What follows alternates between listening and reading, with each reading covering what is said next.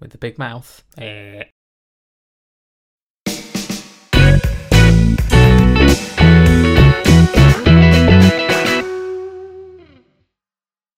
Hello and welcome to the Tiny Plastic People podcast. It is the podcast which is about tiny plastic people.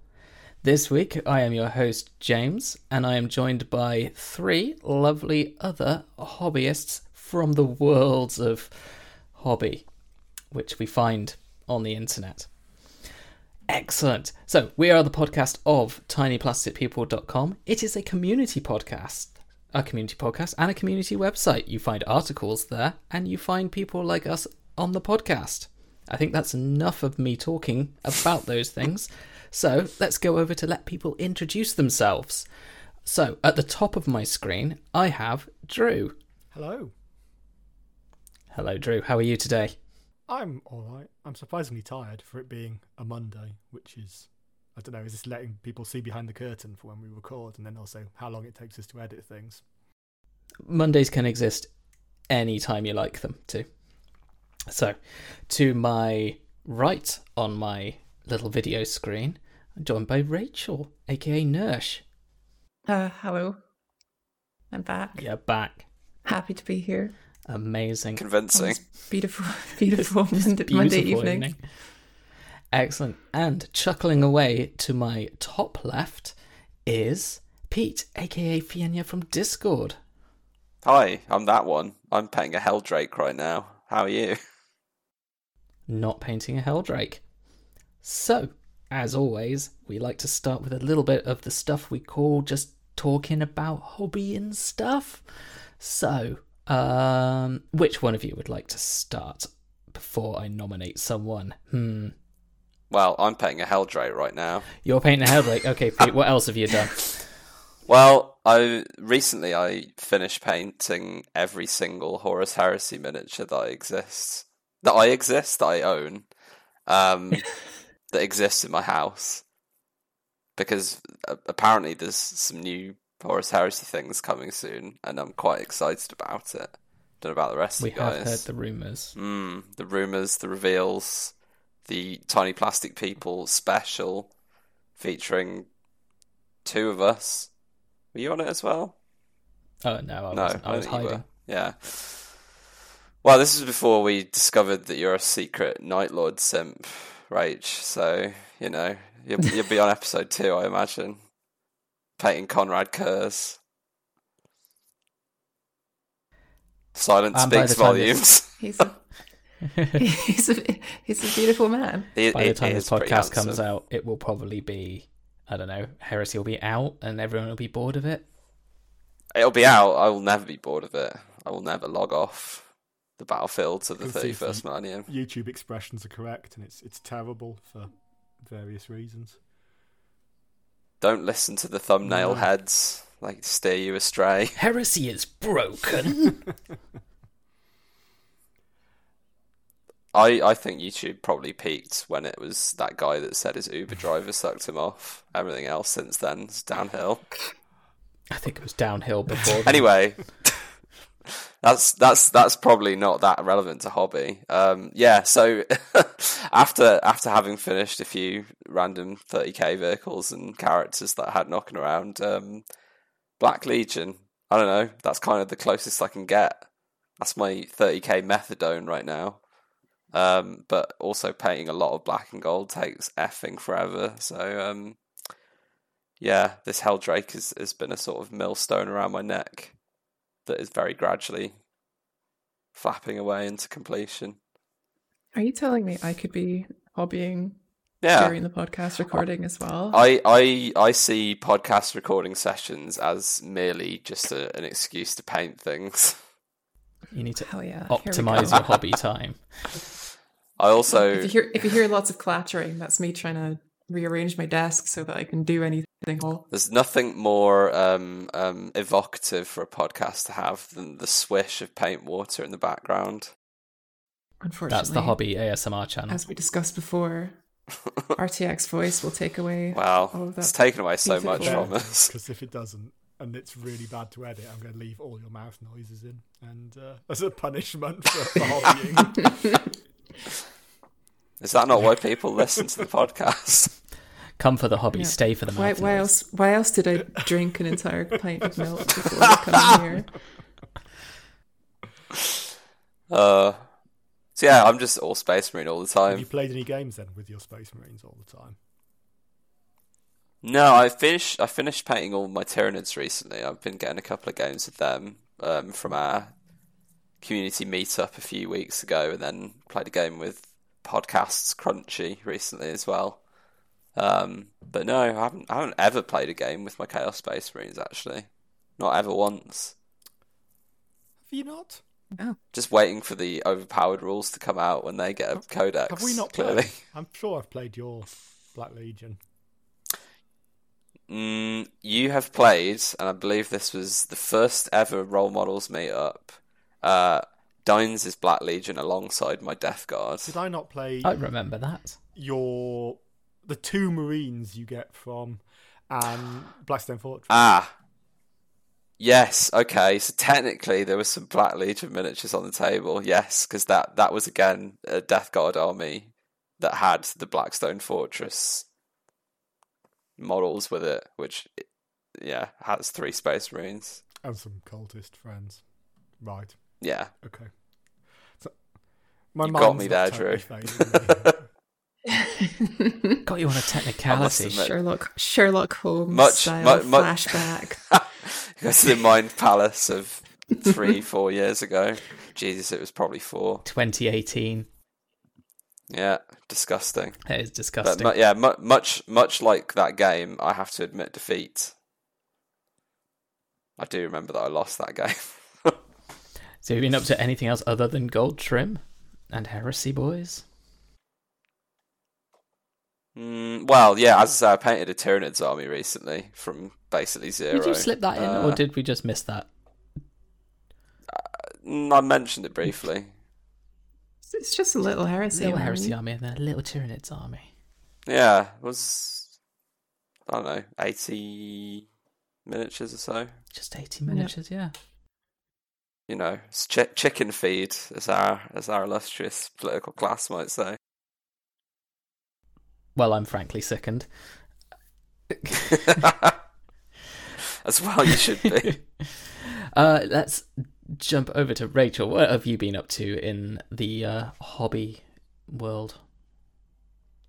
Um, I have been painting lots of. Uh,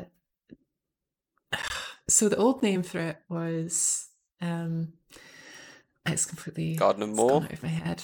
Yes, Garden of Morr. Thank you, Peter. Um, it's the old sort of um graveyard terrain from Warhammer Fantasy, and it's uh it's sort of been repackaged in various forms over the year years um for Age of Sigmar. Uh, and it's just a bunch of tombs and fences to go with them and stuff like that. And I had a huge box and I've just been painting that. Um, took a lot longer than I was hoping it would because um, there's just so many little bits of detail. Ugh, It's Anyway, it's I way thi- more detailed yeah. than you expect, isn't it? Like It all really the all the roses. uh, That's the thing that I Mhm, mhm. mostly remember. Yep. Uh, like I wasn't painting them particularly. I wasn't trying particularly hard on all those little details because you don't really notice them with terrain anyway. So, but even still, it's just it was a huge volume of stuff to do, and uh, it took me ages. And uh, I'm very glad it's over. Although I'm already thinking of like things I can do to make them better, like add some flock or mossy bits or something. It does look good I though, because you've you've gone for this cool like um, is it a metallic-y roof sort of situation? Uh yeah, so the the like roofs of the um tombs or whatever are supposed to be sort of um Death House. uh, copper, right? So they're all very Mm. greased. Um and that was just uh I think I started with like a brown a sort of coppery brown um non-metallic paint and then uh splattered it with um Nihilakh Oxide, great paint Mhm, for if mhm. you're doing if you're doing copper oxide stuff. Um, and then just uh, did a big sort of heavy dry brush with um, Sycorax bronze, uh, or you know the the um bronze slash copper color paint of your choice.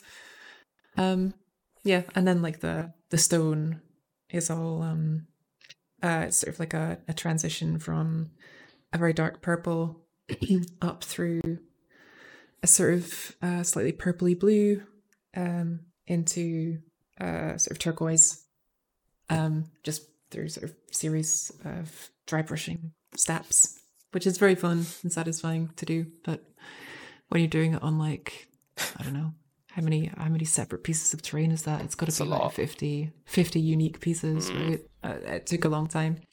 Um, yeah, and having finished that, for some reason I just couldn't quit uh, the death theme, and I'm now painting um, a necromancer and a white king, uh, which are two models I think are just absolutely amazing, so characterful. Um, these are the ones, the GW ones. Um, they, yeah. I've only just started them, so I don't know, but yeah, and like they're they're like super cheap for characters. I think the Necromancer is possibly the cheapest plastic character that GW still sell for whatever reason. Banshees aren't there Yeah, as well? Very, yeah, very high quality impulse buy. That one. and resistant to inflation. Don't know if he'll ever make it into an army, but you know, he will look cool. Um, apart from that, played the first game with the new Nighthaunt Battle Tome last night. Ooh. Not last night, yesterday. Um, which is really fun.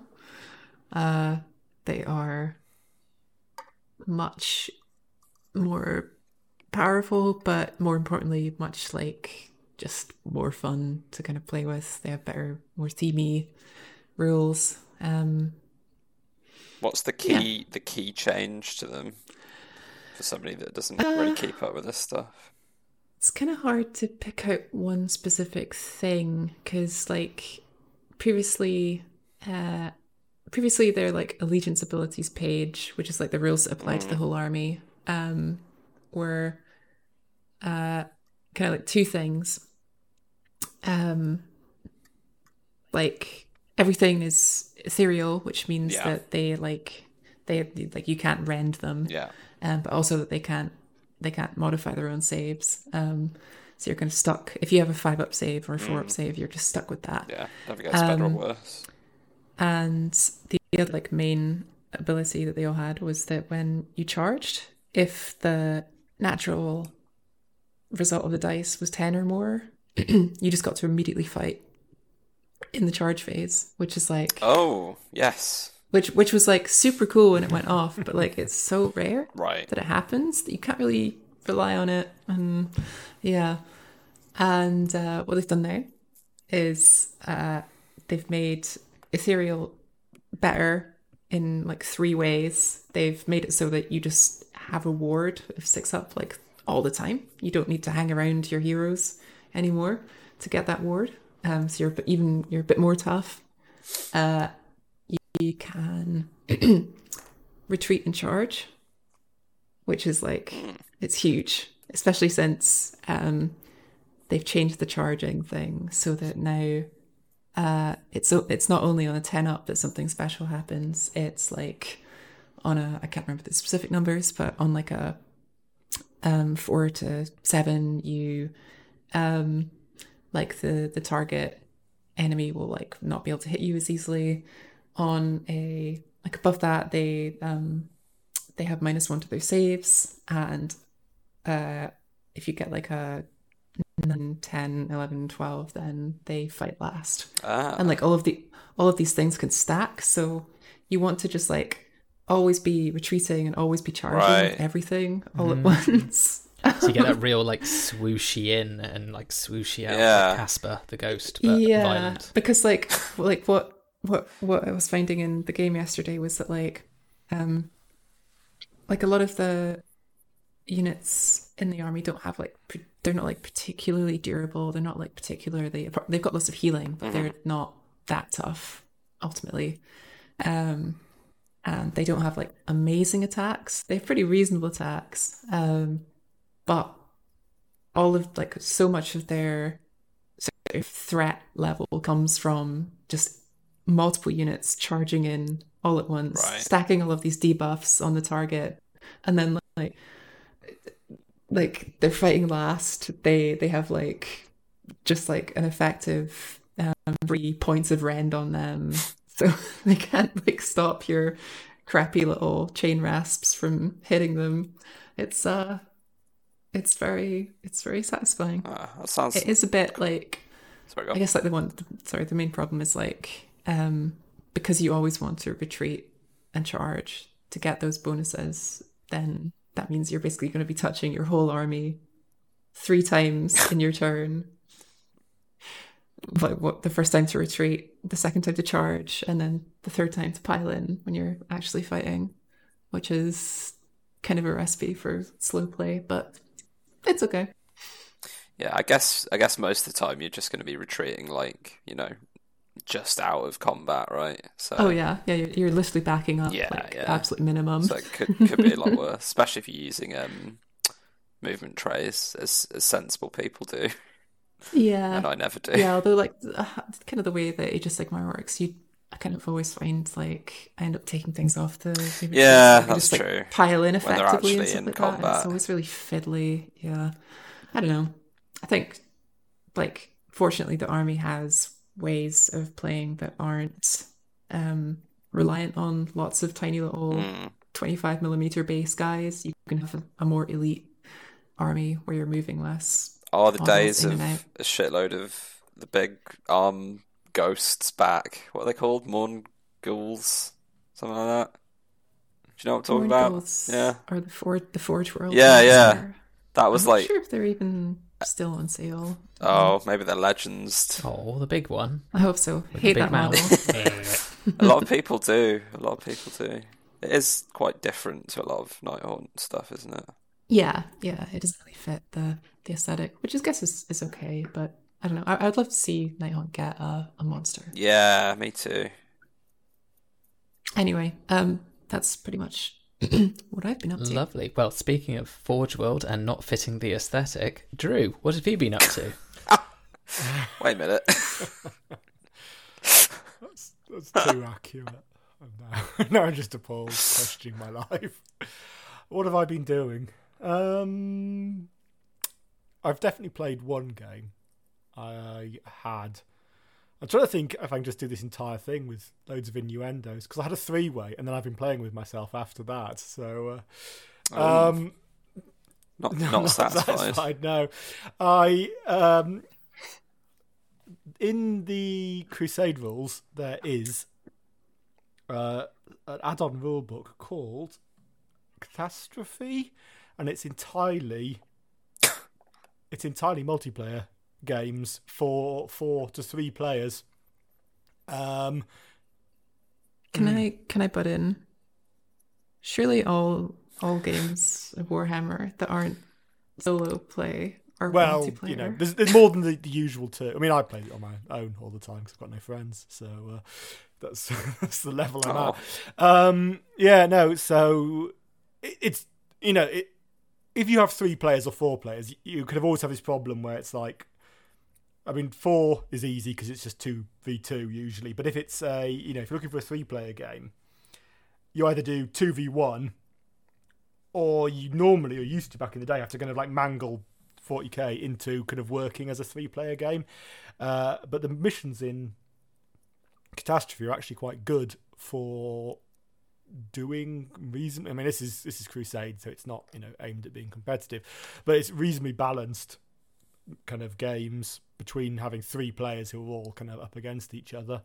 Um, so I've been playing quite a lot of that just by chance of um, having you know two, two other people come round and sort of play a game, Mm. uh, which yeah, I certainly I, I, I've been enjoying it. Um, so yeah, I, I played one game of that, and because it's probably going to go out of print because all the Crusade books seem to go out of print. If you're interested, I'll definitely try and pick that up. Might have to actually because I feel like I've never played a game of um, you know, more than two people with Warhammer where it hasn't been just like you either wonkily play an existent mission or wonkily just say, well, we're just going to fight and there's maybe an objective in the middle. Yeah. So yeah, having having something like designed for purpose there sounds quite a, quite a good. I mean, thing. there's a load of extra rules that are all tied into like balance and stuff, but I, I don't use them because they're Mm. extra rules, and 40k's got enough rules to be honest. Um, Yeah. but it does have certain things that you know that actually make a game with three players different to a game with just having like um, what's the word? One I really like. Oh, it's like you you have to rescue dignitaries from stasis pods. So you go around, you pick up dignitaries. So it's like a kind of relic mission, but you're reclaiming people. But at the start of the mission, you have to declare whether you're rescuing them or seeking to do bad things to them. But you don't have to Oh. tell the truth. Um, oh, so you score that. XP as you go along based on what you've said, I think. And then also then at the end you score uh not XP, victory points, sorry. And there's similar things like that where you can basically say, Oh well I'm team rescue and then all team rescue score points, but then maybe at the end you were lying. Um you've I rescued, them, to death. and you know your allies who thought they were going to get a bunch of VPs off you, so they let you kind of keep hold of these people. They don't get anything, and, and you get stuff. Ah, so there's a bit of like fragile alliance sort of yeah, gameplay to exactly. it. That's cool. Um, so that you know, and, and that's obviously what you get between having three players. And you know, the other way we play it is that you know, you, there's there's this, you know, you, you play it with a bit of camaraderie at the table, and you're like, well, if you attack me, I'm going to go and do this. I don't care if I lose. I'm going to go and murder your leader or whatever. Um, so yeah, I've been sort of enjoying it, and you know, there's a bit of and because it's Crusade as well, it means that not everyone's playing just for the victory. You might be playing for your own agendas. Um, So you know, if you've got a, the, the way the Tau players work is they've got like their own things they want to accomplish on the table. So they might be like, well, I I just want to you know get my Earth caste people or Water caste people to do this thing. So if you just leave me alone, I won't fuck you up. But if you don't leave me alone, I'm going to bury you under you know indirect fire missiles. So uh, yeah, I like this a Mm. lot. Sounds like sounds like uh, a game I've not played but watched sig- significant amount of uh, via the medium of Pete. Escape from Escape from Tarkov. Oh, yeah. in, in 40k. Uh, to me, it sounds a bit like uh, Twilight Imperium. Twilight Imperium. What was it? This big space game. yeah. Gigantic day long Yeah. space game. Twilight Yeah, Imperium. yeah. I was like, uh, words. The one, the one you never finished. Yeah, I mean, I played one game of that in my life, and that's got that same sort of like you've got your own agenda, you've got your own sort of shit going on, but also you want to be trying to tell people that you haven't got certain things going on, while telling other people that you do have those things going on.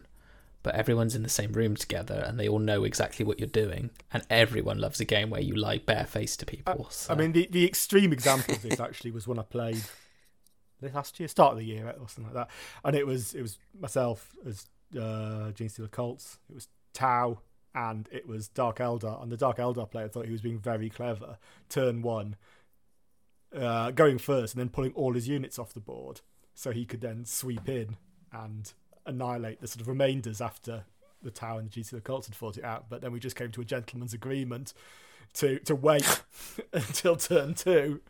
Excellent. Uh, it was, you know, it was, it was obviously, uh, you know, that's the kind of thing that you can add to a game like that. So yeah, I've been playing that. Uh, I have been 3D printing some Tau of my own, or not Tau. Um, Uh, excuse me, uh, we don't condone that kind of piracy here. so I'm gonna have to bleep that. I'm not. I'm not going to bleep it. Um, it it's The power of I the mean, editor James could go in. And at the palm of your hand. They're, they're not Tau. It's a person who does Tau inspired models, and most importantly, That's better. does a lot of very cute robots. Uh, so it's my entire army of, of big and small drones now with little legs, so I can relive my batteries not included uh, dream of uh, you know, having having an army of that. So I've, I've printed that out and uh, I tried them against my Genestealer Cults, and Tau seemed to be quite good. Uh, even though they've been tweaked back quite a lot, but uh, Yeah, I mean their their rules were sort of yeah, just um, o- o- o- in the right circumstance, sort of oppressively good. So I think I think the nerfs have knocked them back down to Just simply Yeah. good. Um, so yeah, beyond that, actual hobby stuff, I've been. I feel like I've been doing quite a bit, but I, I have. You have been. You've been painting Horus I Heresy things as well. Yeah, I was, I was from gonna it. say, I'm trying to think back to sort of realistically what was a kind of good good chunk of time to talk about, um, because I missed the meetup because I got COVID, and Ugh. kind of felt hungover t- for two weeks, and that had me blast through all my 15 mil stuff because I couldn't. My hands were shaking and I felt terrible, so I couldn't paint anything properly. So I ended up painting 15 mil soldiers and, and tanks. It's quite Well, impressive, really. I don't give a shit about them, and I'm just like s- slap some camo and dry brush on them. Um, so yeah, last month I painted a heck of a lot of things, but they were all tiny. Um, and then yeah, with with heresy, new heresy being announced, I've been leaning into trying to finish off my Dark Angels, which isn't going to Yeah. happen, but I can pretend it will. Um, Making progress, that's all that matters. yeah. Um, I've got loads of basing to do because not only do I have an incredibly complicated paint scheme for them, I've got an incredibly complicated basing scheme for them as well. Name a more iconic duo, Drew and overly complicated X. Yeah. So sad face. Oh, I've just realised something. I built a load of custom bases off the job with Oh. did all the milliput for them and carved a load of crystals out of sprues.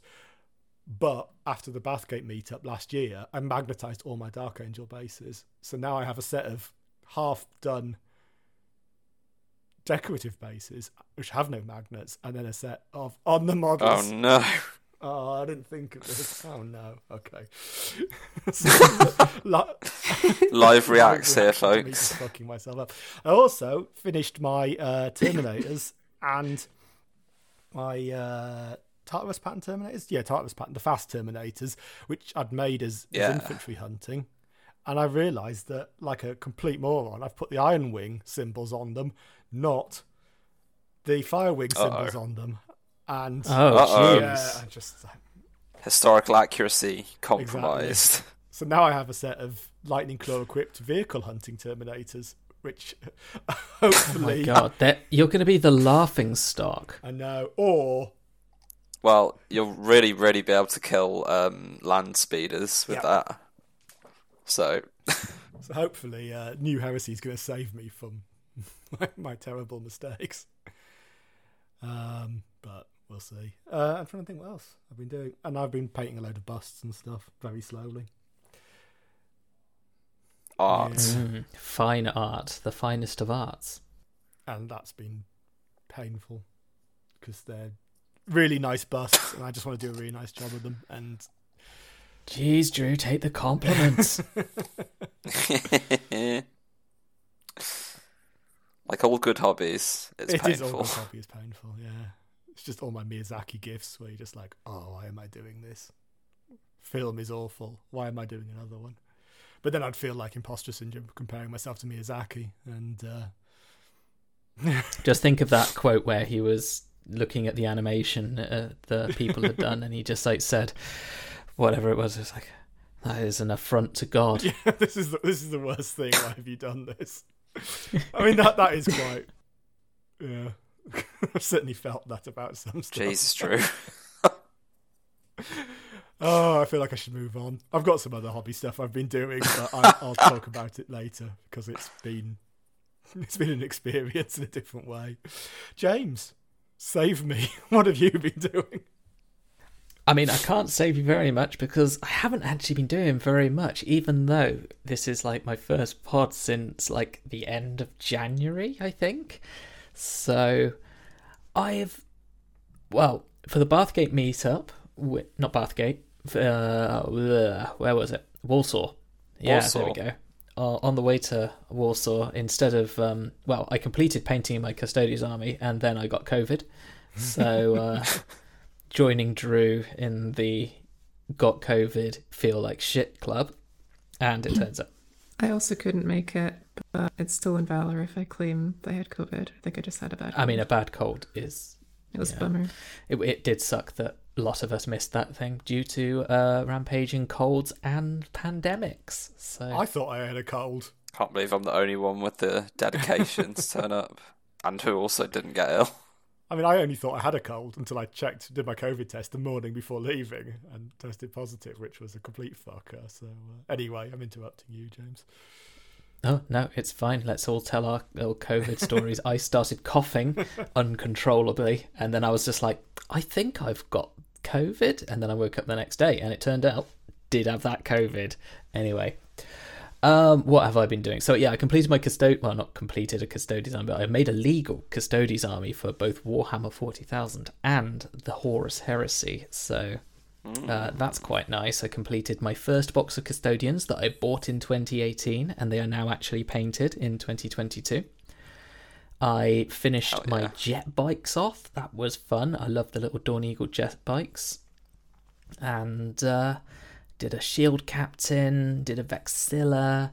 Um, I, I think that's all the exciting stuff out the way. But yeah, I've been kind of plowing through. I did a few of the Terminators because you can take them in units of one, which I find amazing.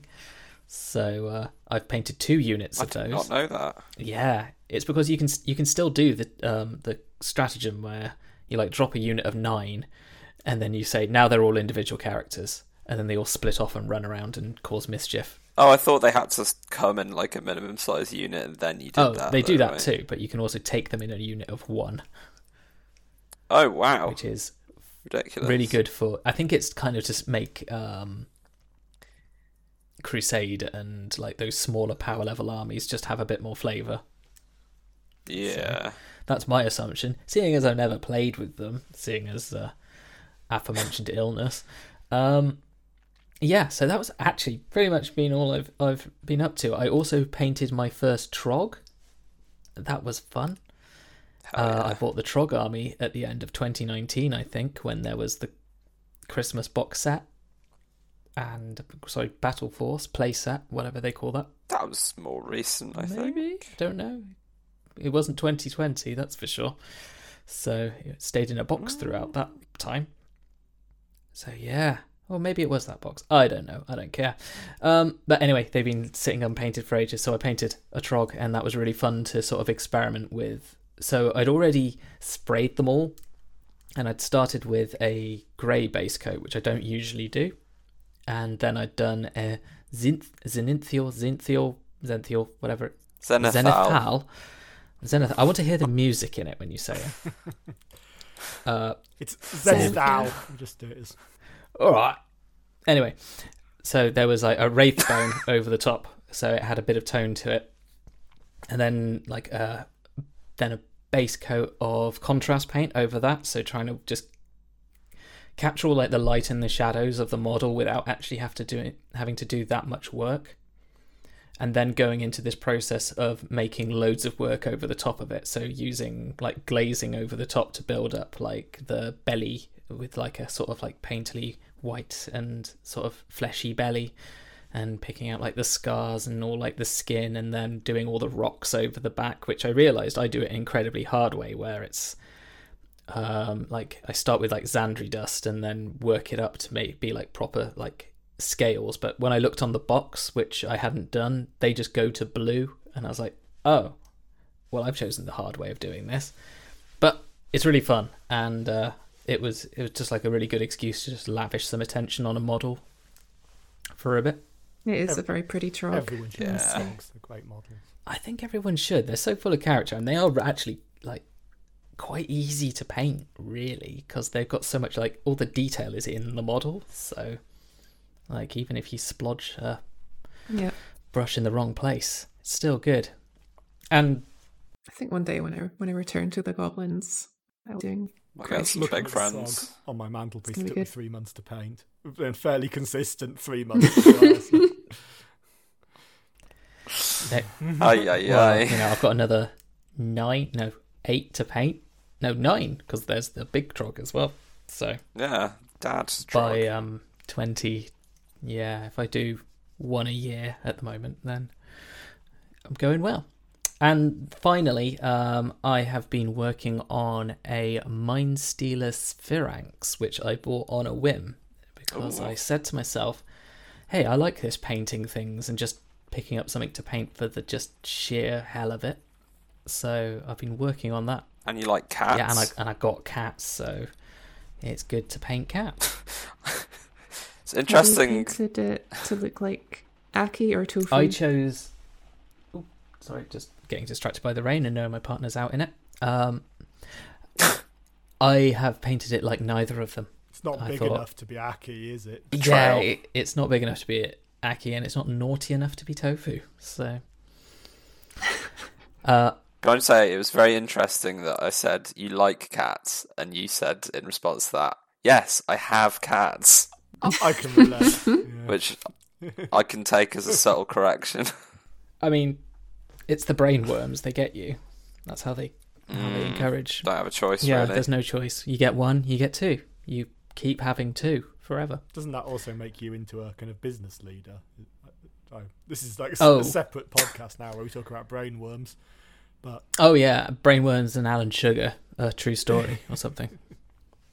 Oh Jesus! Um, but yeah, I've been to paint that. I've been following. I haven't actually shown any pictures of it. It's my secret project, and maybe I'll actually finished it by the time this podcast comes out. You never know. Uh-oh. Not one of. Not I one know. Of I. I keep it secret because I know it upsets Michael. So a lofty goal. uh, I followed um, the heavy metal masterclass, which turns out is quite a fun little thing to watch when you're sitting in the bath drinking a beer, and just go, "Ooh, model painting." And um, so Louise did a video on painting Tyranid chitin, which I always called Chichin. So I learned two things. I learned how to paint that and how the word is pronounced. Um, and it's all like it's like purple that goes to pink that goes to yellow. And I thought that would look absolutely badass on a cat thing. So that's the sort of painting scheme I've gone chitin. Happy kiting. So, yeah. And that's about it for my hobby. I haven't played any games. I'm hoping to play some very soon because we've got the Queen's Jubilee coming up, and uh, I intend on playing Warhammer over it.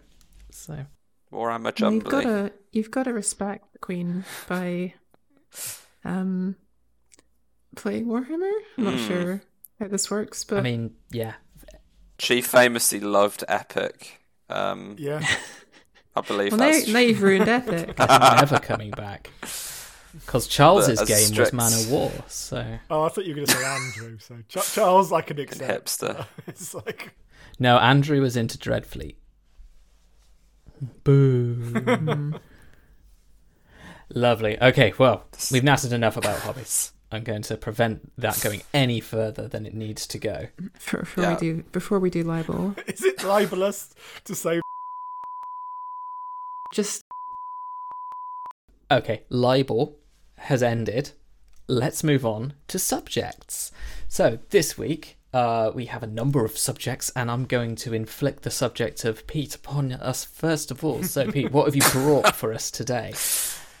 the subject of Pete. Um, really, I just want to sort of big up one of the sort of smaller products that uh, GW's put out recently. 40k? Because smaller. I well exactly for Oh, forty thought k. Yeah, 40K I mean, a smaller product. It's no, no, no. I was this little game forty k. Don't know if you've ever heard of it. It's uh, pretty niche, but I think it's got legs. Um, yeah, I don't know. A lot of people who play forty k, I think, especially in the last few years, have kind of been a bit put off by the fact that you know there's a lot of like campaign booklets and a lot of it has match play rules in.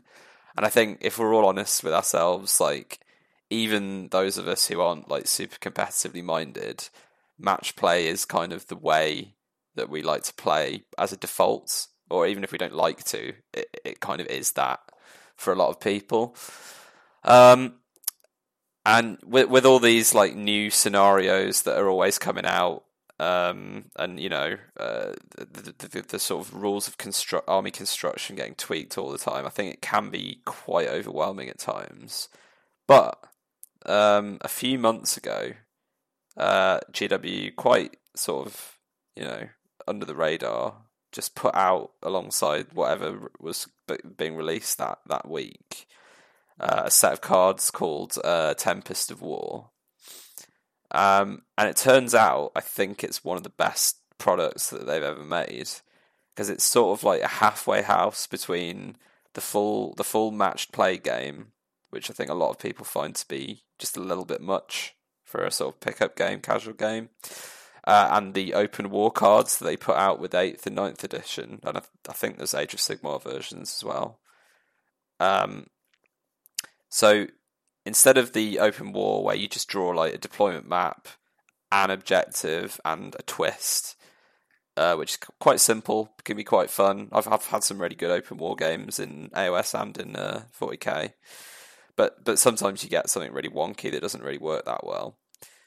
Tempest of War, you draw a um, uh, a deployment map, much like much like uh, Open War, but then you get a uh, objective based, like an objective marker based scenario, uh, and then you also have each each player has a deck of secondary cards which you can shuffle uh, and redraw with a stratagem.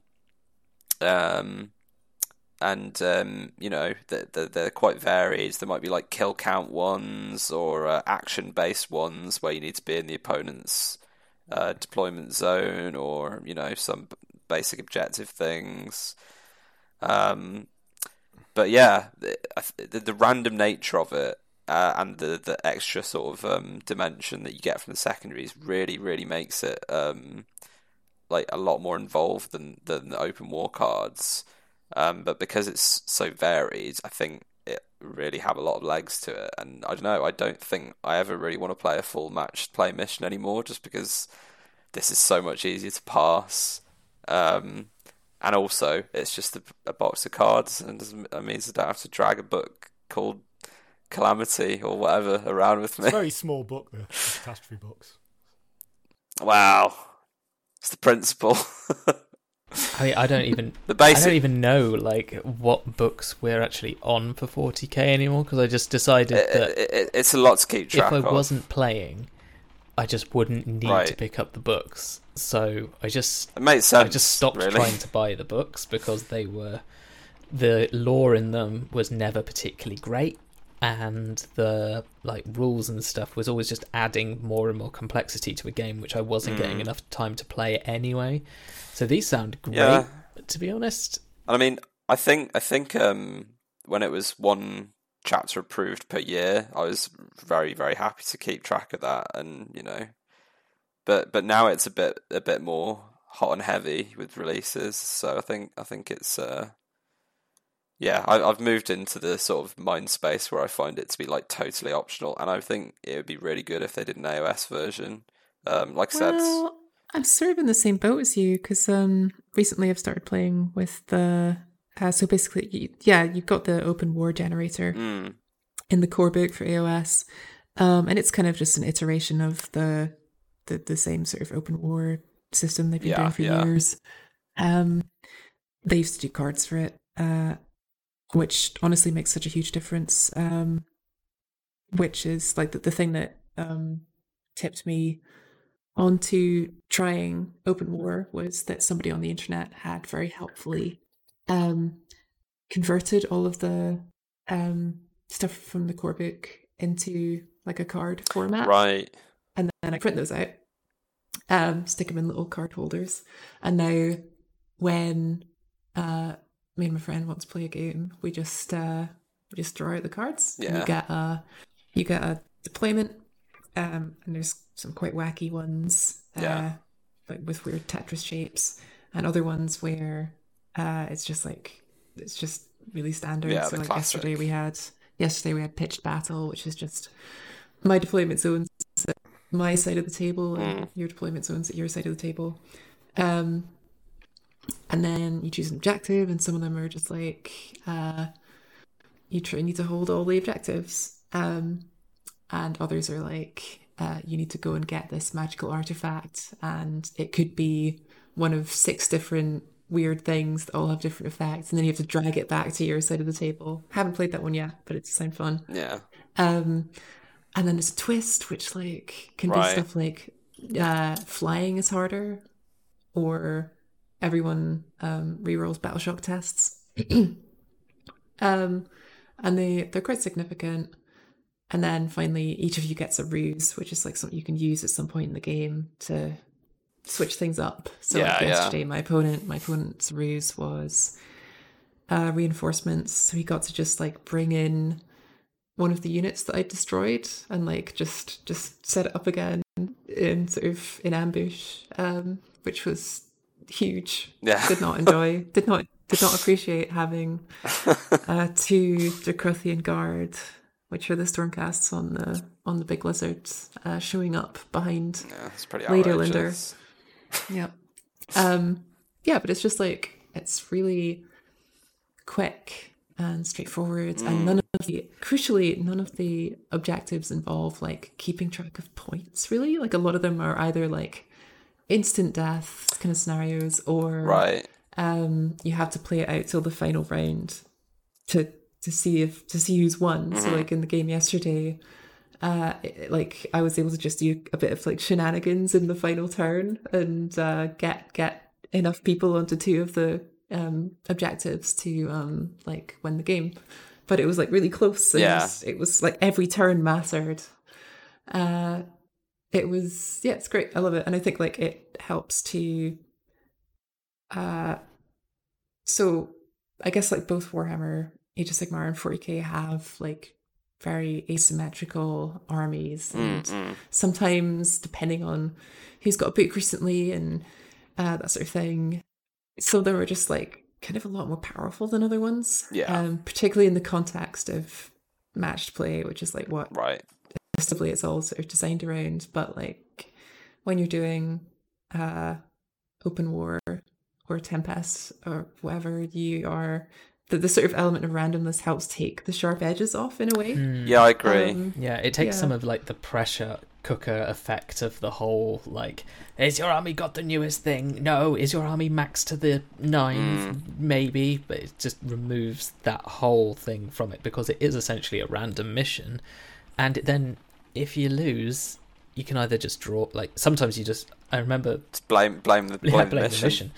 uh, but also, it just means it doesn't almost like matter as much. You can just re-rack and play again if you get like absolutely Yeah. stuffed because someone drew like the Uh-huh. the diff- the the objectives, which all just made sense. But sometimes you can have like that sort of push and pull where one person is trying to spread out their forces and one person is trying to infiltrate between them all to get a single objective and things. So Yeah. Yeah, like the the various objectives and twists and stuff like that, they can all encourage or force you to play in a really different way than you Mm. would normally.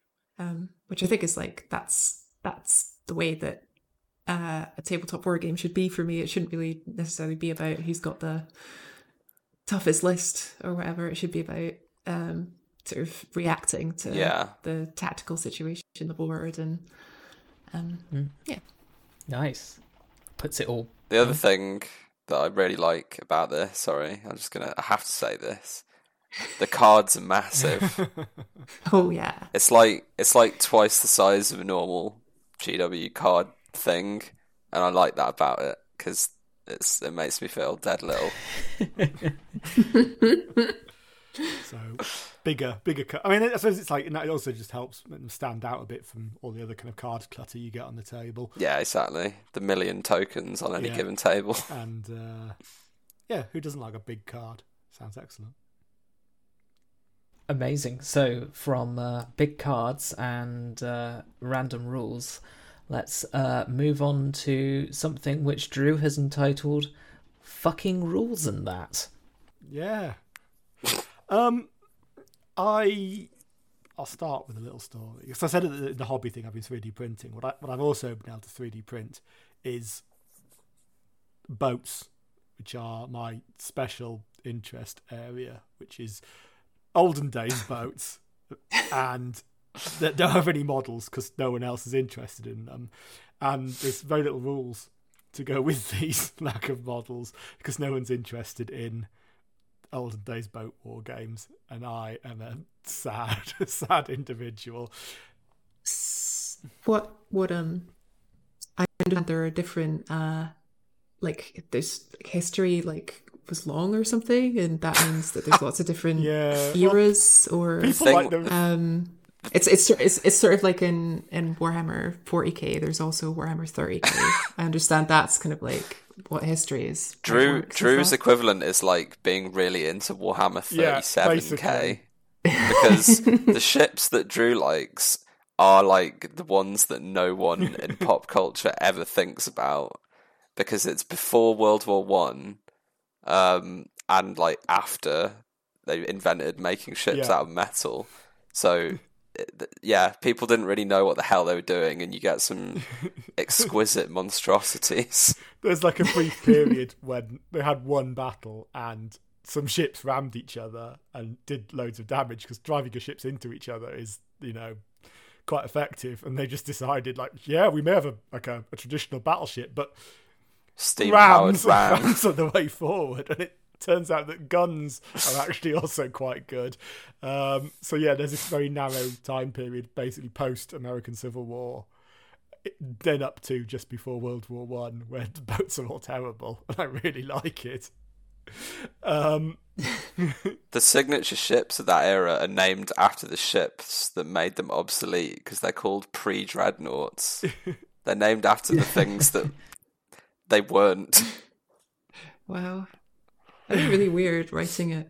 Like you're you're drawing up the schematics for this new ship you're deciding, and it's like, what's it called? It's called pre-dreadnought. yeah, I'm going to make better ones in the future. working up to working up. Yeah, It's like referring to your car as it's like, oh no, that's that's just my pre-Peugeot. but Pre With all these- caveats in place, it basically means that I've got the chance of finding any bastard to play with is is zero.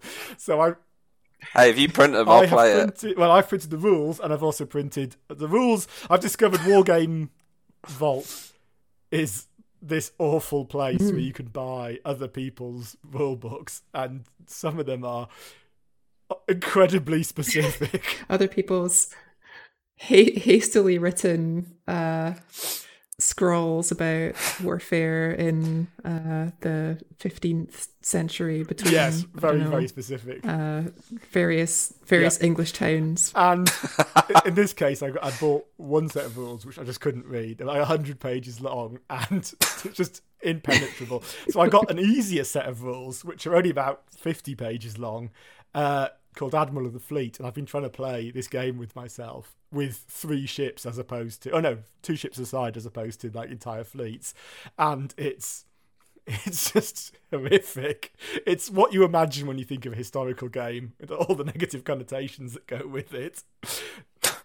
Um, there's a Have lot. you like read the description of this? It's like bored with just moving ships about the table and doing whatever you want, turn after turn, Is that what it without says? a mechanism that realistically reflects the difficulties and rewards inherent in commanding a fleet of ships, then Admiral of the I'm always Fleet and thinking its this. companion publications, the Flag Officer's Handbook, Yeah, it's- and the Scenarios Volume 1. It's got Maybe three just books. what you were looking for. Save me from being judged by the internet, James, by not pricing up how much I spent on these rule books. Oh, Well, you bought them as Danger. watermark PDFs, so it's probably the cheaper route. it is the cheaper route, but there's part of the bit which I resold me on it is the flag officer's handbook, which is the only way you can give orders to your fleet are by using the actual naval flags to communicate instructions. you have to learn Not semaphore. even semaphore. It's it's Oh, more basic than that. So it's like you you have to work Wow. code names from predefined things, and if you play the game properly, you have you write your code list, and then there's a separate player who referees what you- orders you've given, Holy and then they say what ships you what orders your ships can then follow.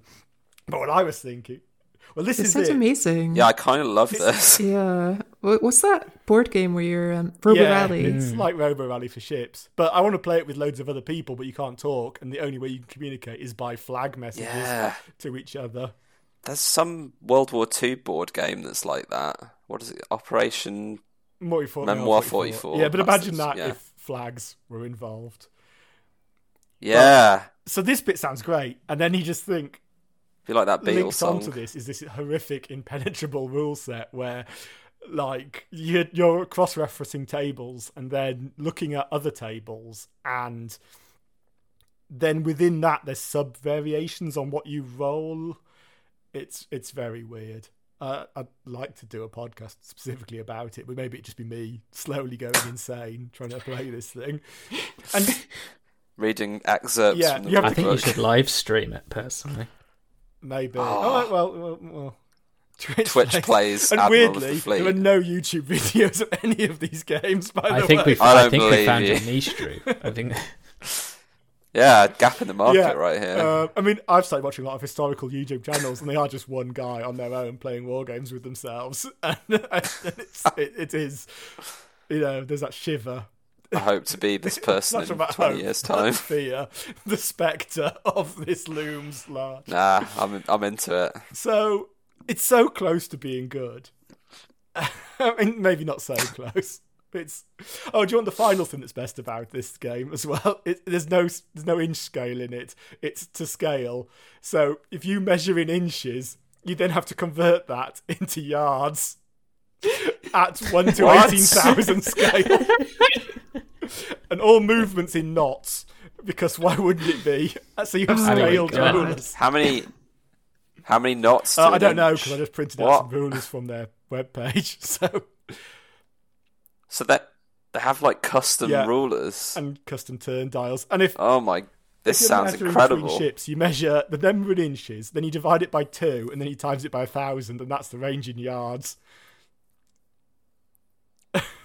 I mean, Fuck anyone who thinks that. it could be worse, I suppose. It could be. I'm not quite sure how. Well, it could be worse because these are their simple rules because they want they, they have a more Yeah. complicated set of rules.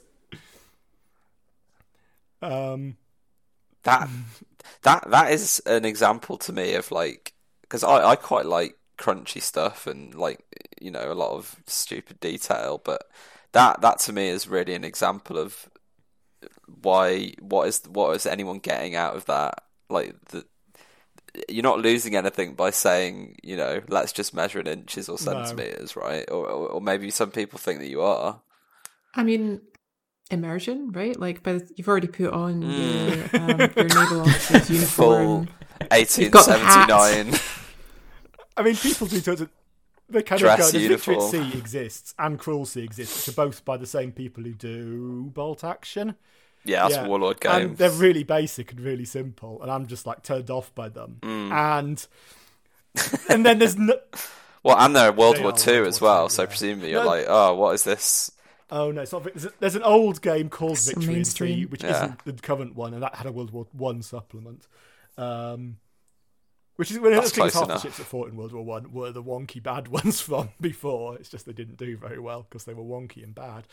Um, but yeah, this is just a massive gulf of rules. But it's just like you can have really simple or really, really, really complicated.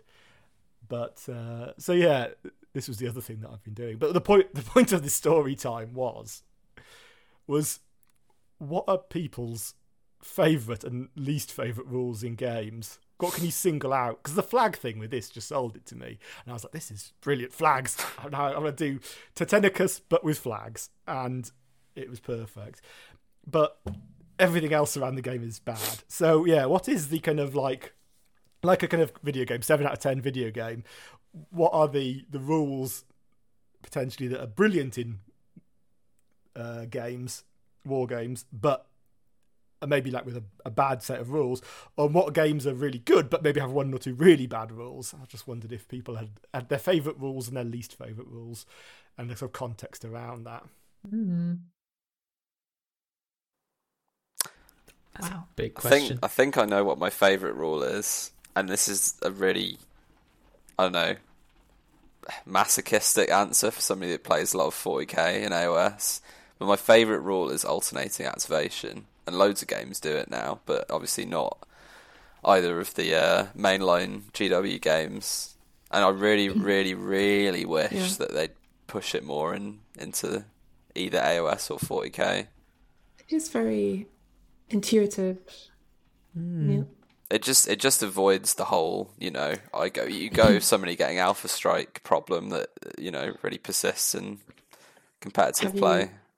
Have you considered playing one page rules Do they have Uh, alternating activations it's in it? alternating Oh, well, then, I, then I absolutely would.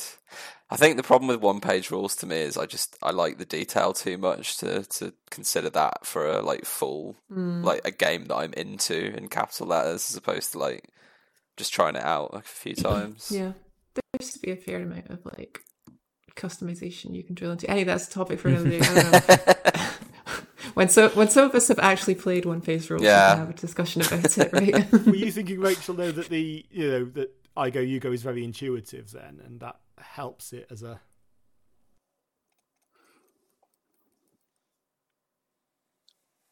I think, yeah, I think I think it I think it's intuitive in a sort of like you've got units, um, and the game pieces are divided into units, and the game, uh, like time is divided into alternating turns, and Hmm. it's just like Hmm. I'm going to move a Yeah. guy, then you can move a guy, and I feel like people just get that immediately rather than I, I move all the- my guys, then you move all your guys. But I, I don't know, like I- Yeah, I like a lot It- of it- I alternative think it really depends activation on games. I think the, the only time they tend to, I think do. particularly with, I think Necromunda because the t- the like rounds of Necromunda last a long time to go through all the men that it can actually get quite confused when the round actually ends. Like particularly when it's like quite a big game, so that's kind of when it Yeah. falls apart. It's like, oh god, have we actually finished this round yet? When you're still going It is- through all the it is something you really have to keep track of. Although I have to shout out my favorite game that I don't play anymore, which is Bolt Action, because the way that you track uh, who goes when isn't like you know I get a unit, you get a unit. It's each unit has a token in a bag, and you draw them at random. And when you've used that unit, you put the token that has the order that they've performed on it next to the unit. And oh, it's such a good rule set. I just I wish it wasn't a, a World War Two game at the scale that it, that it is at. yeah, I love it. Maybe I'll collect it again. Star Wars Legion is similar. It's a cool isn't it? system. but that's I don't know much about it, but the the few snippets of rules I've heard from it sound really good. Like another, um, here's my favorite rule that I never used, but um, it's the the Star Wars Legion thing where you measure the movement from the unit leader, and everyone else just has to be in a radius around the unit leader, and it doesn't matter like exactly how many inches the rest of them have moved. I think that's a really great idea. just Yeah. say, just don't worry about it. it's different. Yeah. I really disliked that when I heard about it. And look, well, I've I've never played it, so it might be in practice I would hate it as well. But I just the sound of that abstraction, I really like it. you have to be touching cover, don't you, as well? So to be in cover, you have to have your people sort of bunched up against the cover. Okay, I think that might be a different game, but uh, having not played it, have any of us actually played it? no, let's just assume things about Star Wars Legion. I, Yeah. I keep getting tempted because there's like a new box coming out, which is kind of things I'm more interested. I mean, this I find Star Wars incredibly boring as a universe, and it's probably because it's been ruined by 40k that you look at a Star Wars model and you go, just a man in a hat with a gun. Why has he not got 400 pouches, and those pouches are also skulls? Um, It's a very good question. I mean, it was a more civilized age. it was a more so- civilized age, yeah.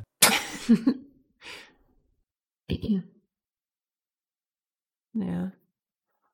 The the droids and stuff at least are all quite I like I like the main. characterful and different. They have that. But, but yeah, I, ca- I can Well, agree that like the rebels all, are all just of the clone like troopers guys and and gals in kinda, like modern military like vests. guerrilla units, really, aren't they? Yeah, Got your tactical leather like- vest on. a soldier, but they're wearing a hat instead of a helmet. That's Yeah. basically the vibe of rebels, as far as I can tell. But yeah, I mean, I, I'm, I'm going to stop moaning about Star Wars Legion and try and go back onto the the rules topic at hand. Well, that was your least Well, favorite the- rule. Star Wars Legion does, does another least favorite rule of mine, which is having equivalent of Hitler on the battlefield, where it's like because it's Star Wars and Star Wars these days seems to have no imagination. It's like, well, you're, you're fielding a commander. It it must be Timmy Darth Vader or Luke laser sword man or, or like anyone else from the films they can't just make up a person and be like yeah it's commander so and so he's got a gun and he's all right it's like you've literally got to fight the emperor in a field um But that's the problem with the Star Wars films as well. It has to be around. What? They're about the main Yeah, characters. they're about the same family of people having galactic consequences.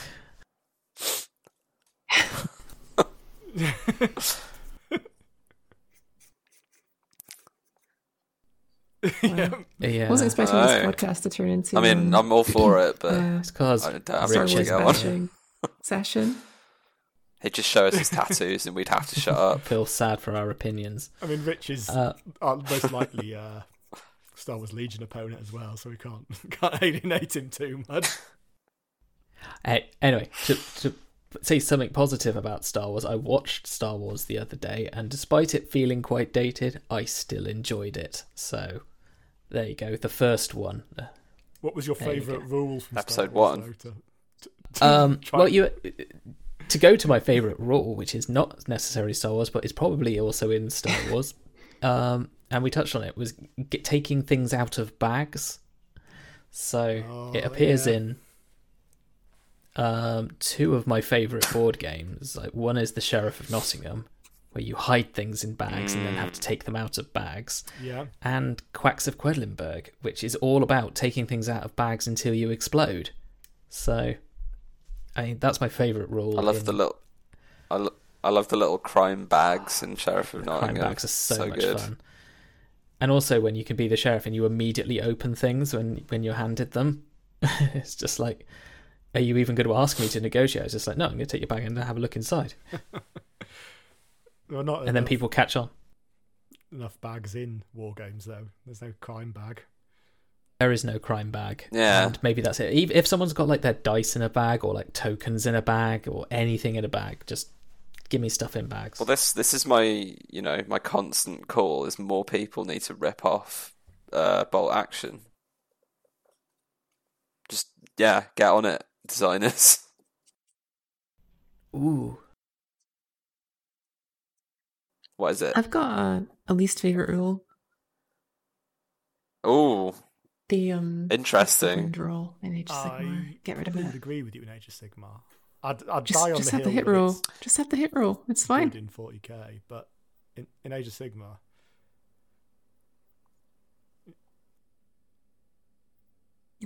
I don't think it really Yeah. really Yeah, make you I guess- more I guess I guess is if good if, if it was just one the statistics. of it. um, dice roll, then the possibility space is quite small, right? I guess that would be the defense of dice the wound roll. how many dice you roll, because you can do a lot of things with different dice.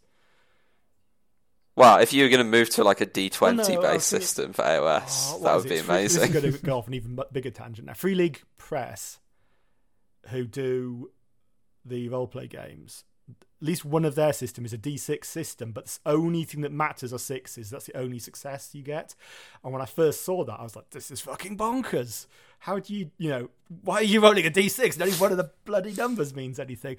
But then as soon as you start looking at the percentages, and one of the key things they have as well is that you don't roll dice unless it's hard to do something, which obviously doesn't work in a, in a, in a war game.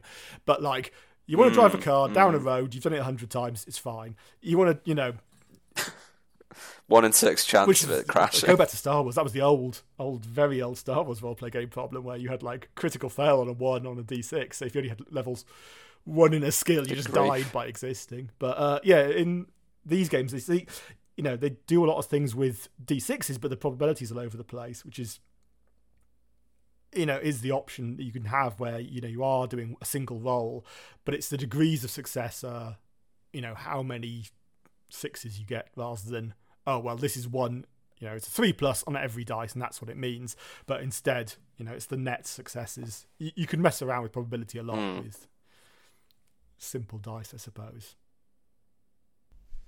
Hmm. Hmm. I've remembered the rule which I don't like, and it is basically a Warhammer rule, and it's the one I always forget, and it's Battle Shock. I think it's really dumb and boring. Do you do you do you like the the newer version in No, 40k? I don't like it. I I never liked it. I don't like it in 30k. I never liked it in second edition, and I don't like it in 40k. You, there isn't. But it doesn't exist in 30k. You you get morale Sorry. checks and they literally run That's- away. It's totally yeah, it's different. exactly. Yeah, yeah. I hate it. I was I was watching a Yeah. The horny heresy. report of the horny horny heresy game the other day, and like it was really cool seeing Yeah. like when I when st- they I fail a prefer battleship that. test, they actually like fall Yeah. backwards. I They- do they prefer that back. when they actually That's- have to fall back so and then you have the chance to overrun things and stuff. That at least Mm. has a bit of sort of that almost like these are big men with bolt guns in massive armor, but they still turn around and run away like knights on a battlefield, and then they get stomped on because they were trying to run away, but it was they were fighting a tank or something. So that's fine. But in 40k, the fact that you like fight to a certain point on in the turn, and then you can just kind of go, well, that one's going to run away anyway at the end of the turn, is just kind of dumb to me. Like, it's like, oh, you fought all of that unit, and then there's one left, or there's two left, and you just think, well, that one will just run away at the end. It's like, why not just take it off now and make it more interesting and make it Because quicker? you can have a stratagem that means it won't Oh, happen. that's just another stratagem to pull out of the silly stratagem. And also, don't and also also now, I don't like it. now, now, James, and also, um, with the, with the with the ninth edition morale rules, it's much more variable. Like it's not a guaranteed loss of X number of people. That So that is true. I and think you can modify it, which at least Yeah. adds some interest. yeah. Uh, I'm just not interested by it. I don't know why you're denying me. You just don't think No, I, I'm saying you're wrong. I see the logic. this I think the old- is wrong. No, I mean I don't. Okay, well, sorry, the old Sorry, 8th edition thought was bad. Is that it's old 8th what Age of Sigmar's got still? Yeah, it's the same as AOS. I don't know. I think it makes sense in a game like AOS where, like, you know, it, it's sort of like a, an abstraction to to make gigantic hordes actually somewhat dealable with, unless you are CR Bone Reapers, and then good luck getting through thirty Mortek Guard. Yeah. Yeah, I don't really mind the way Battleshock works in Age of Sigmar. It's just hmm. that historically there's been a lot of things that can kind of turn it off. That's kind of what that's another thing that's exciting about the new Nighthaunt rules is that like if you're near them Ah. you can't Ghosts. you can't ignore Battleshock. James is you have to do the hate test. this. I mean, I, I would choose to play things that don't have battle shock if I had more thought around what I was doing, but I just tend to pick armies based on the models I like. So You're in luck in Heresy because you do. Well, more for you. Yeah. Sisters are all fearless, aren't they, in 30k? So, yeah. yes, yes, that is nice. And Custodes have got leadership eleven in forty k. So But it's the um, the, the the the morale rules that you like in 30k. So oh, well, I, di- I didn't say I like them. I said I preferred them. oh oh, I'm so I'm sorry. I've uh, I think it's just too much. uh, to me. It's just like I like Mm. moving and shooting, and maybe punching. Running away doesn't appeal. Are you a fan of dying? It, but Yeah. it's it's yeah, it's the enemy running away that you're supposed to be happy about. You're you're not you're never supposed to be happy about your own Yeah, I think I think away, that's about right. Is normal, right? Do you like dying, James? Because they could get rid of that as Oh well. yeah, if they could remove dying from the game as well, that would be nice. But only on my side. Yeah. Of course. I've got course, a rule I yeah. like, and it was I was proofing an But only for you. the other day that Yeah. reminded me of this, and it's a game I don't like, which is. You might have to remind me, Rachel, how exactly it works. But in Warcry, you get like a pool of special dice, and you can do things with the dice, and it was good. And although I Mm. don't like Warcry, the dice pool special fun things, I remember that being very exciting to me. Yeah, I like that system a lot because it um it kind of like it, it lets it lets uh all the different special all the different very varied sets of models have like slightly different special abilities, but you're never kind of like overwhelmed by them because like most of the time you're not going to Yeah. get to use them all because you're constrained by what Can you What you dice can you rolled that turn? somehow with it by which is cool. Yeah, so you can like um I won't explain how it works. But yeah, you could like you can you can also use them as a way to I think that determine who gets to go first in the blue in the round. because it was I don't know exciting dice. Yeah, it's a cool system. Mm. In general, like dice. It's a cool Sorry, system. I'm looking forward to seeing what they do with Can't believe they're on to Warcry. Warcry 2 already. two or whatever it is. Warcry Two, War Can Crime. Warcry 2, the slightly worse logo. Pouring one out. That's the worst Harry Potter title. Yeah. Anyway, that's enough about rules for now. Anyway, uh, let us move on to Rachel's topic of the week. Okay. Okay. Um didn't have a lot of time to give this a lot of thought. So I thought we'd go around in a circle and uh, each of us will name a character from the Age of Sigmar lore. Um, and the rest of us will uh, try to agree on whether they are uh, uh, Excellent. Are you going to basically shout out avoidable. a character first of all, and then we're going to decide as a group, Um, or is it individual choice? Yeah, I'll, I'll, I'll, I'll say a character, and then Okay. uh, the three of you will um And then come to an if agreement some, if basically if one gets uh, two as to votes, whether to that's the snog, thing which we marry, have to do to them. or avoid this character. this sounds. Oh, I'm not sure if we're actually like. I, I don't know. Yeah. It- It's it's more of a just There's- there's discussion. I don't various problems with that going notion, to, um, James. act I don't on see our, any Some moral. Uh, mm. Uh, but once we've determined what to do with the first character, uh, one of you three you can uh, You might have to do Uh, a lot of explaining choose because I don't which think I know character we're gonna we're gonna um, so judge it's like- next. So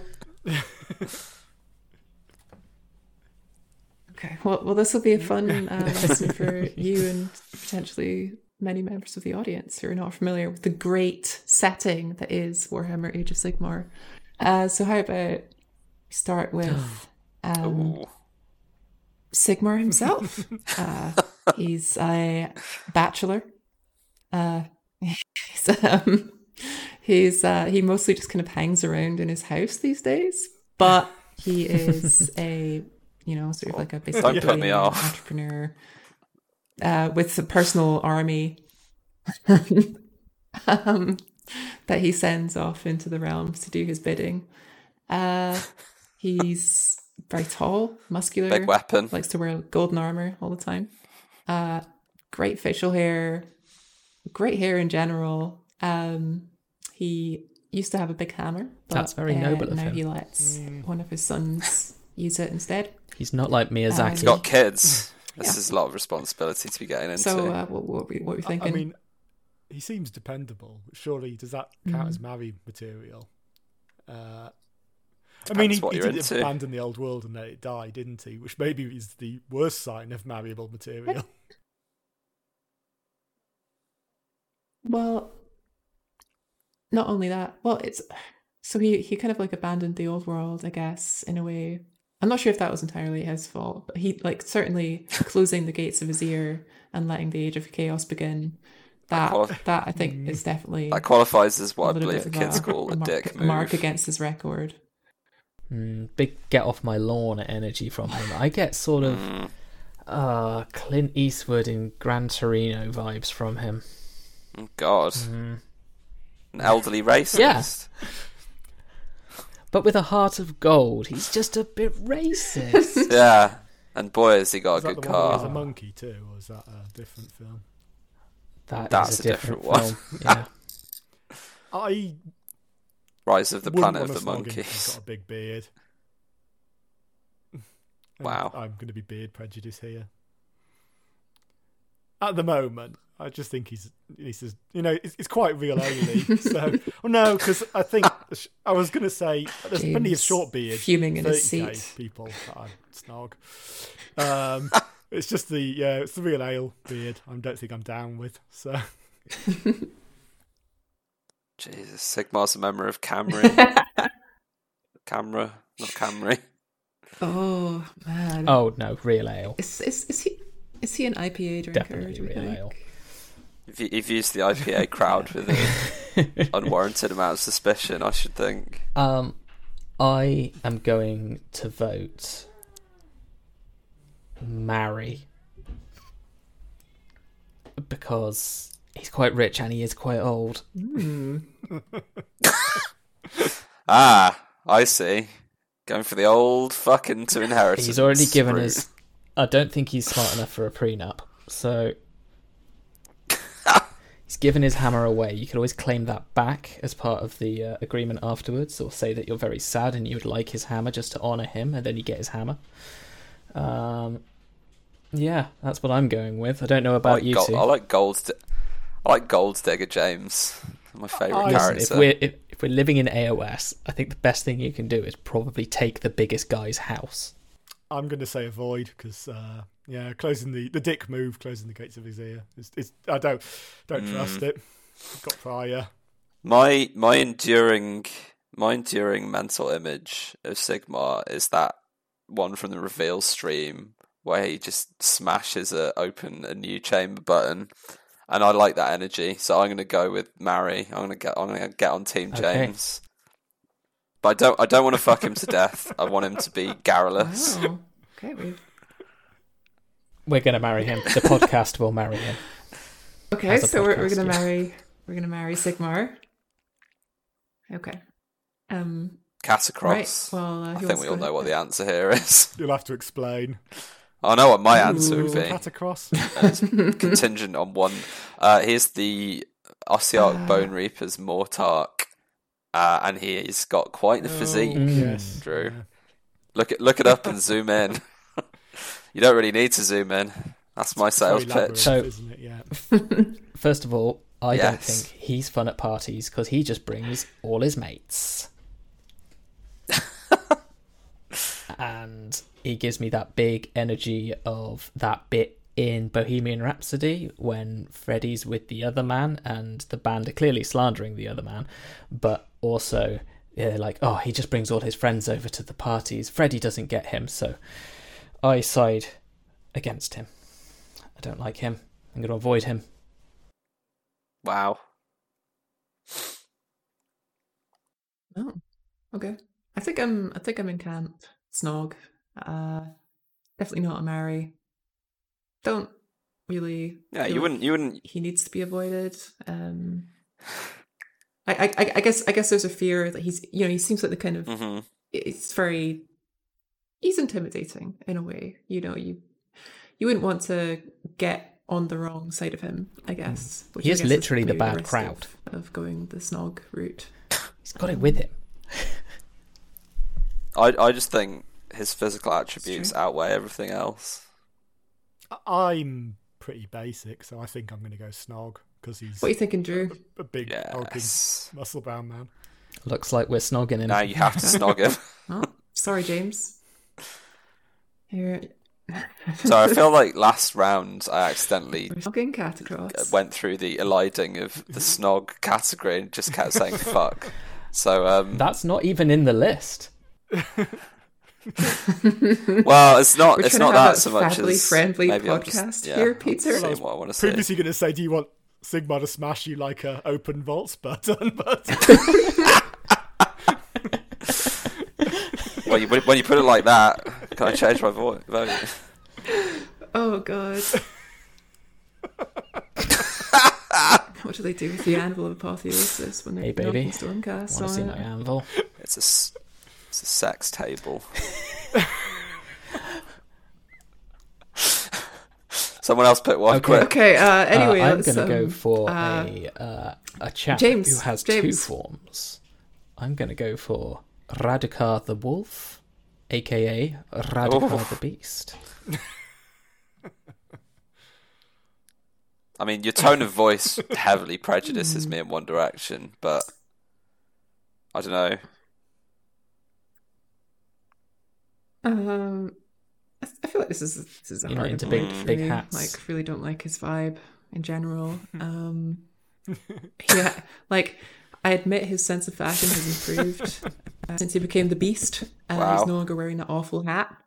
Um, but yeah, still like very, very threatening. He had a plan. though. Does he- That was the thing. You know, Does he run the cursed Yeah. city? Am I right in remembering that? Well, may- maybe that's me making a play for a, a James esque uh, seduce him into his inheritance sort of scenario.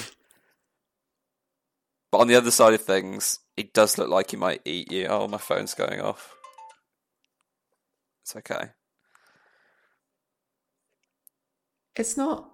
It's not like Sigmar though, because Sigmar can like, uh, Mm. like he's got gold, other precious metals, stars and stuff. He- he- he's With the feudal lord just of a like city, though. That's got to count for something. He did, did also go like Guess Warhammer so. top knot when he got big, Mm. and he shows that you can grow as a person. Oh, yeah, He's grower and a shower. Yeah. literally. I guess like I'm very curious Do about. you think the it's in their design document? in general? Like, how did how did they s- like how did they? s- What I want to know is Oh, Radukar can show you. grab onto them. Amazing. I think I'm going to get my vote in early and continue just to be basic and just say Snog because yeah, you definitely want to hit it and quit it because I don't think he's long term long term potential.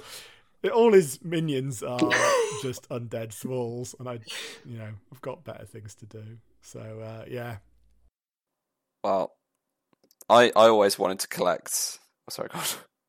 I always wanted to collect a vampire count's army, so I'm going to say marry, so I can marry into one.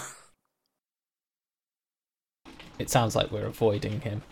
Oh no, yeah, this is a Oh, dead, it's a dead dead tie. tie. isn't it? Well, Three way tie.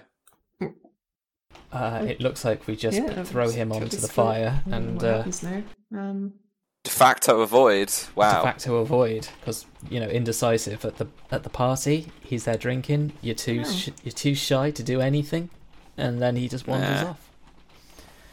Uh, Drew, I think is your last choice. mm, I mean, I, I'm- I think gonna have to go with the the biggest daddy of them all, which is Archaon, the Ever Chosen. Mm. Is it? hmm. Sig- I mean, this is very much no, Sigmar's opposite number. but he's got a really uh, cool. except Yeah, that's he already never clicking takes his against him. So you don't really know what he looks like. Which It's like when you're at school and like somebody's got a car, this is true. and therefore they're immediately more impressive and dateable.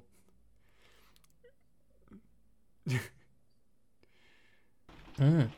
I mean, that's I, it's a universal thing, really, right? It's- But if it's Archaon was in That's how I should. Put, I should write. I have a car on my hinge profile. I have a three-headed horse with wing. with wings. Um, Well, the thing is, this is a snog for me. Curious. if nothing else, it's I bragging. want to know if rights, take. it? I want to know if the helmet stays like- on. That that would that would be uh, Archaon's uh, hinge profile. The helmet stays on. Mm. yeah, he seems like a dangerous one, so I think just a little peck on the cheek from me. Maybe Oh. not. Maybe not quite a snog. I, I, I see. He doesn't have much to like um, in the Mary camp. He's got the Varanspire, but that place looks like a bit of a shithole when you compare it to Sigmar's realm, which is why he's trying to get in to touch all of Sigmar's stuff. It's a lot. Look, it's a, it's a lot. It's a lot of When real estate gentrified. Yeah, I guess area, that Sigmar has really gentrified his place. not to be sniffed at. so it might be quite pricey to get like even just like a beer. It's Whereas in into the Varan uh, Spire, tech billionaire again, isn't it, for Sigmar, which is definitely off-putting.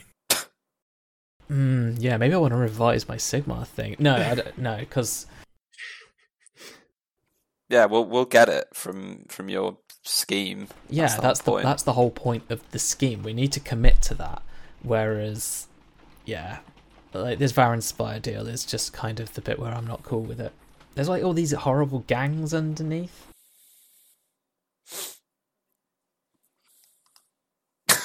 Yeah, he probably turns you into a chaos spawn afterwards. Wow, it's but- not a risk I'm willing to That's a take. risk I'm I willing think he to can take. leave his hat on and he can leave the rest of his armor on, and I'm going to avoid him. As Tom Jones once So were you, were you tentative, Snog, James, or Yeah, I was a peck on the cheek. I want to keep him on side. I Yeah. think that Snog's what won it. Are we going to have a bonus for three and two chimp favourite okay, Nagash? okay. Oh god, I thought you were going to say Chip. It's like he's not an AOS He character. is to Yeah, me. I don't know about Nagash. He's like he seems really dedicated to his work. You know, not sure if he's really marriageable material or snoggable material. Doesn't have lips. Well, I, I- I've I've fully internalized Chimp's pet theory about him, Hmm. which is that he is a Volcel, uh, and thus Snog is completely off the cards. Uh, Snog, um, and yeah, I don't want to marry that guy. I, I, I don't want to hear the Skeletor laugh every morning. He's just a.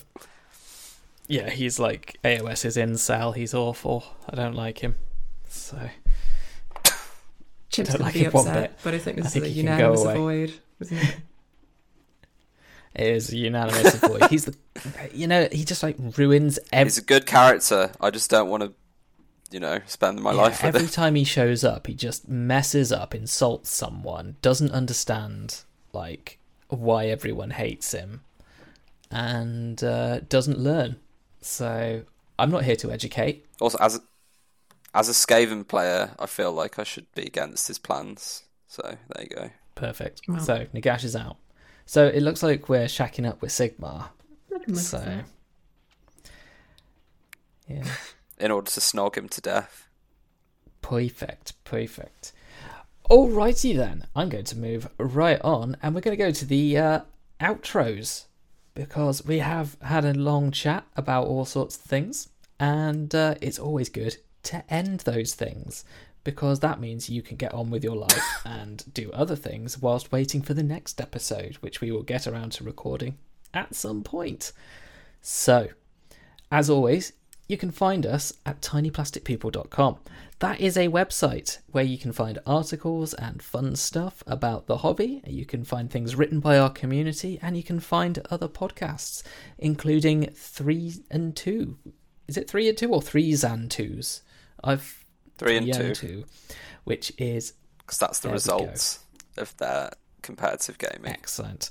So uh, that is our competitive AOS focused community podcast, which uh, we love and support here on the podcast. And James forgets the name of. So that's great. we have been Tiny Plastic People. Drew, can you tell us where you can find us?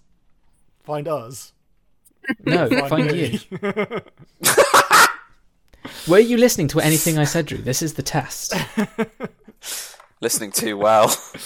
you can find me on Instagram at Drew underscore paints. And yeah, that's the only place you can find me. Brilliant. Um, And You can find me on Twitter at N E R S H L Y. That is Nursley. Um, yeah, I've said the thing. I can I can stop talking now. Perfect. You can. I will allow it. And Pete, Uh, if you want to look at pictures of my many, many painted models, uh, find me on Instagram at Fienya, uh, F I Y E N Y A A.